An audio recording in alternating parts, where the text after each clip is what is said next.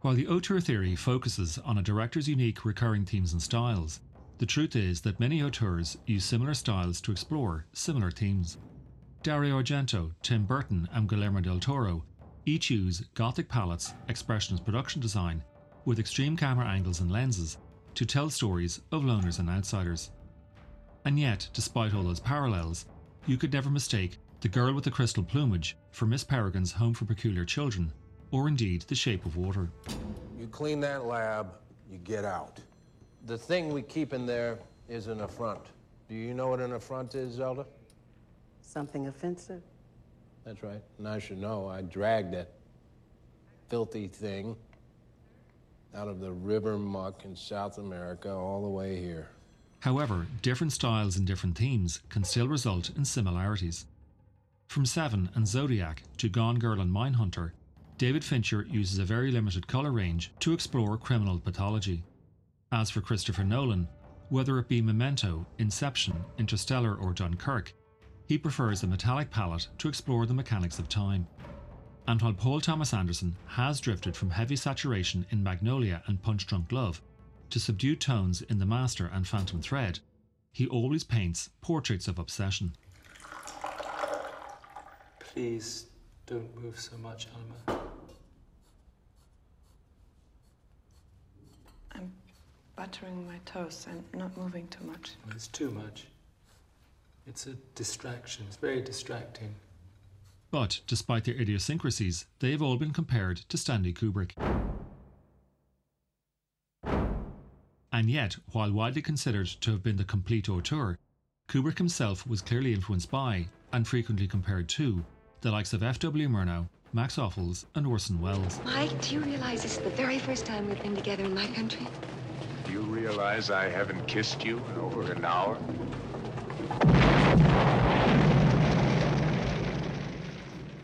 Although they each explored different themes, you can connect Murnau, Ophuls and Welles by the use of long tracking shots. The Last Laugh, Letter from an Unknown Woman and Touch of Evil each display intricate camera movements that not only map the geographical spaces of the story, but also articulate the feelings of the characters. In other words, the camera unites both the external world and internal thoughts to help convey the story's themes. For The Last Laugh, it was social hierarchy, Letter from an Unknown Woman, romantic suffering, and Touch of Evil, moral corruption.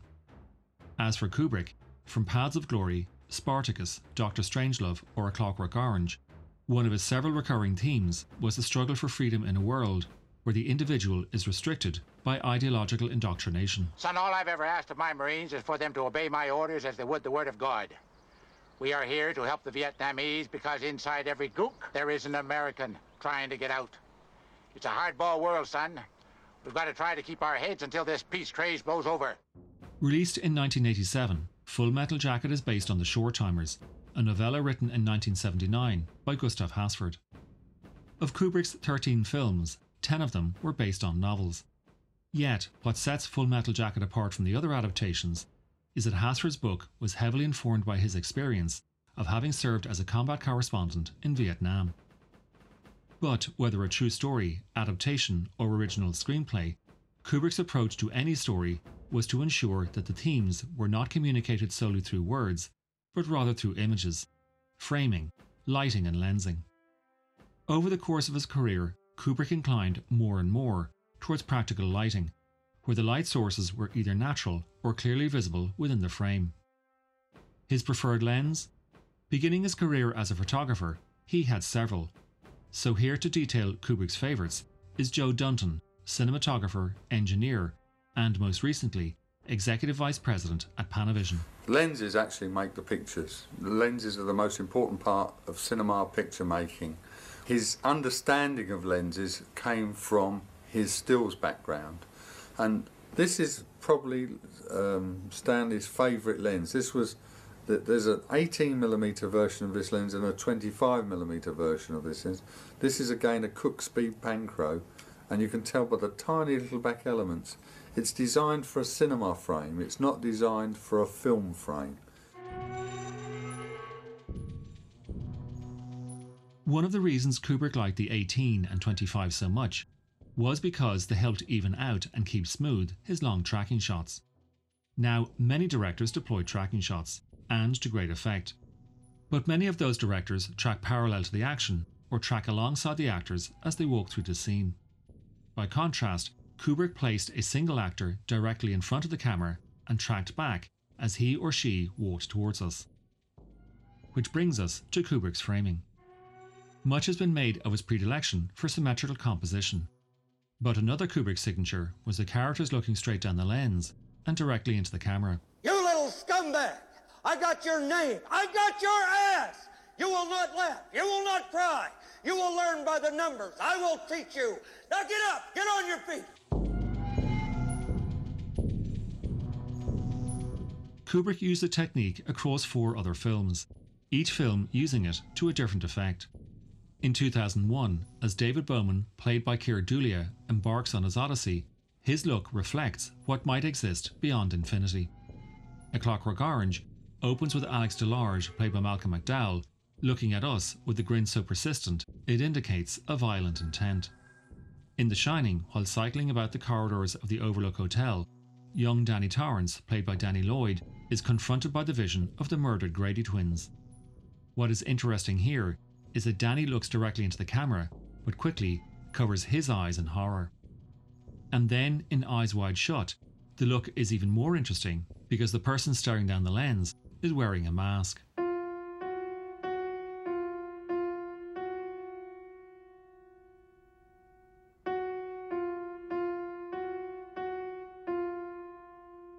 Kubrick was not the first filmmaker to deploy the technique. In nineteen sixty-six, Ingmar Bergman used it in Persona, where Alma, played by Baby Anderson, and Elizabeth, played by Liv Ullmann, look directly into the camera while one is talking and the other is listening. And in nineteen sixty, Alfred Hitchcock had ended Psycho with Anthony Perkins' Norman Bates staring directly at us. That shot was one of Hitchcock's preferred shots, as he had already used it across a host of films from Vertigo, North by Northwest, The Wrong Man, Strangers on a Train, The Paradine Case, Lifeboat, Suspicion, The Lady Vanishes, The thirty-nine steps, his first version of The Man Who Knew Too Much, his first sound picture, Blackmail, and all the way back to his breakthrough in nineteen twenty-six, The Lodger. But an even earlier film that did it was Edward S. Porter's The Great Train Robbery, when, in the film's very final shot, cowboy Justus D. Barnes raised his gun and shot straight at us. Clearly then, auteurs borrow from everywhere. But what separates their work from, shall we say, lesser talents? To really see how different Kubrick was, let us compare Full Metal Jacket to other films that addressed America's military intervention in Vietnam. While the war was raging, Hollywood was very wary of depicting the conflict. Unlike the campaigns for World War Two and Korea, support for the war back home was deeply divided. So, while a few films were made during the war, A Yank in Vietnam, To the Shores of Hell, The Green Berets and The Losers, financiers only felt it a safe investment after President Nixon withdrew forces from the region in nineteen seventy-three. I have asked for this radio and television time tonight for the purpose of announcing that we today have concluded an agreement to end the war and bring peace with honor in Vietnam and in Southeast Asia. Then, in an eighteen-month period from February nineteen seventy-eight to August nineteen seventy-nine, audiences could reflect on The Boys from Company C, Go Tell the Spartans, Coming Home, The Deer Hunter, and Apocalypse Now. Horror.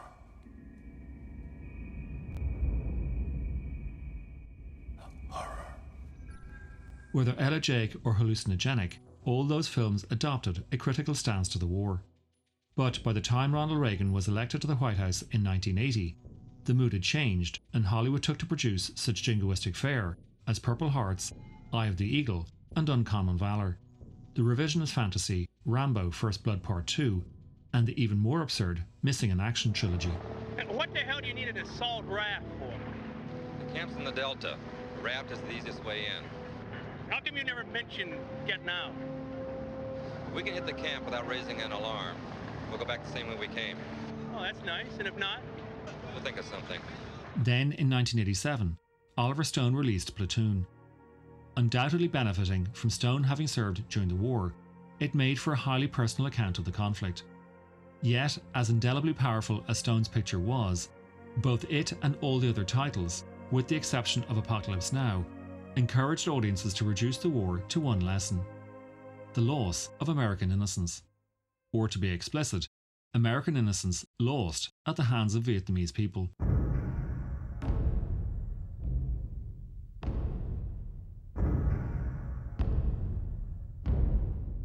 In choosing Hasford's book, Kubrick adopted an altogether different attitude. Hasford's short novel, it runs for barely over one hundred ninety pages, unfolds in just three chapters: The Spirit of the Bayonet, Body Count and Grunts. It begins with a group of young men at the Parris Island training camp in South Carolina. There, the recruits are subject to torrents of abuse from their drill instructor, Sergeant Gerheim, and it is through that ideological indoctrination that they are transformed into killing machines. In other words, whatever innocence they may have had was extracted from them long before they set foot on foreign soil.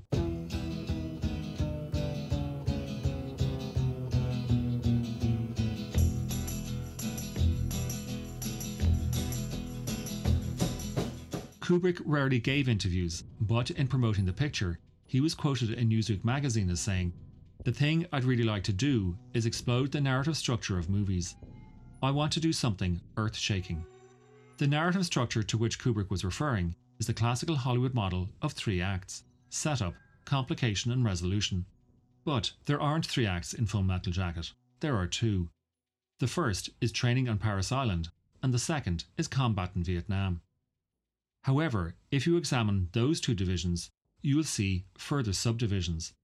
In Parris Island, things take a turn when Private Joker, played by Matthew Modine, is appointed squad leader by Gunnery Sergeant Hartman, played by Orly Ermey. Part of Joker's responsibility is to pay close attention to Private Pyle, played by Vincent D'Onofrio. The plan seems to work because Pyle responds positively. That is until, as is so often the case of Kubrick's films, the plan falls apart. "Sir, it is the private's duty to inform the senior drill instructor that Private Pyle has a full magazine and is locked and loaded, sir!" Which means that by the time we arrive in Vietnam, what was originally read as the second half of the film is, in actual fact, the third section. Private Joker has been promoted to sergeant and is serving with the Stars and Stripes Press Corps. Again, this works until, out on patrol, Joker and his fellow squad members are pinned down by a sniper, which heralds the fourth and final section. But there are yet further divisions. When discussing film structure, Kubrick theorised that you needed six to eight of what he called non-submersible units, sequences that function autonomously, but when placed together, encourage the audience to draw connections between the various units. So let's look back at those units. The film famously opens with a verbal assault on the recruits. "You're the lowest form of life on earth. You're not even human fucking beings. You are nothing but unorganised, grabastic pieces of amphibian shit." Now let's compare that opening to when the story shifts to Vietnam. There we have an instructor of a different kind, initiating the recruits as to the codes of conduct. "Joker, I've told you we run two basic stories here. Grunts who give half their pay to buy Gooks, toothbrushes and deodorants, winning of hearts and minds, okay? And combat action that results in a kill, winning the war."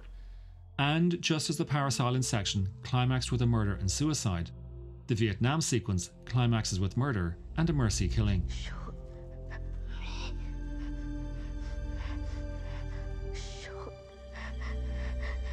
me." Now compare some of Private Pyle's final words. "I am in a world of shit," to what Private Joker has to say at the very end. "I'm in a world of shit, yes, but I am alive, and I am not afraid." All of which elevates Kubrick's work above almost every other film addressing the war. Consider, for example, The Boys from Company C. Written and directed by Sidney J. Fury, it also starts in training camp where Gunnery Sergeant Loyce tries to drill discipline into his recruits. Perhaps not coincidentally, Orly Ermey, himself a real-life Marine Corps drill sergeant, played Sergeant Loyce. "I'm Sergeant Loyce. I'm your drill instructor for the next two fucking months, maggots.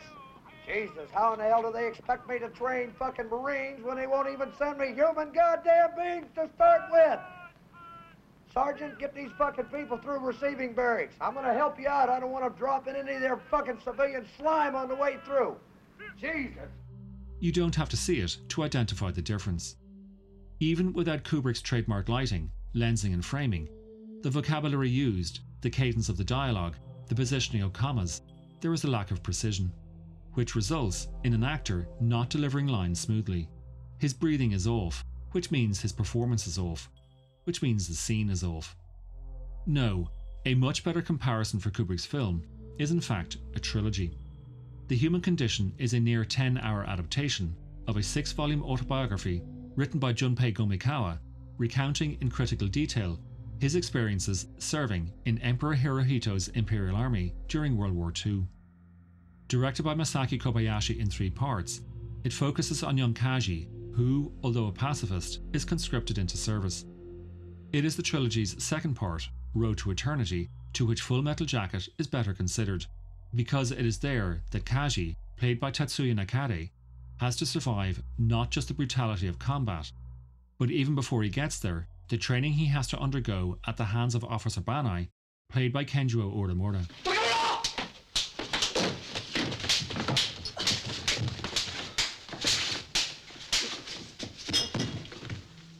Clearly then, great auteurs use similar styles to explore similar themes as those of other filmmakers.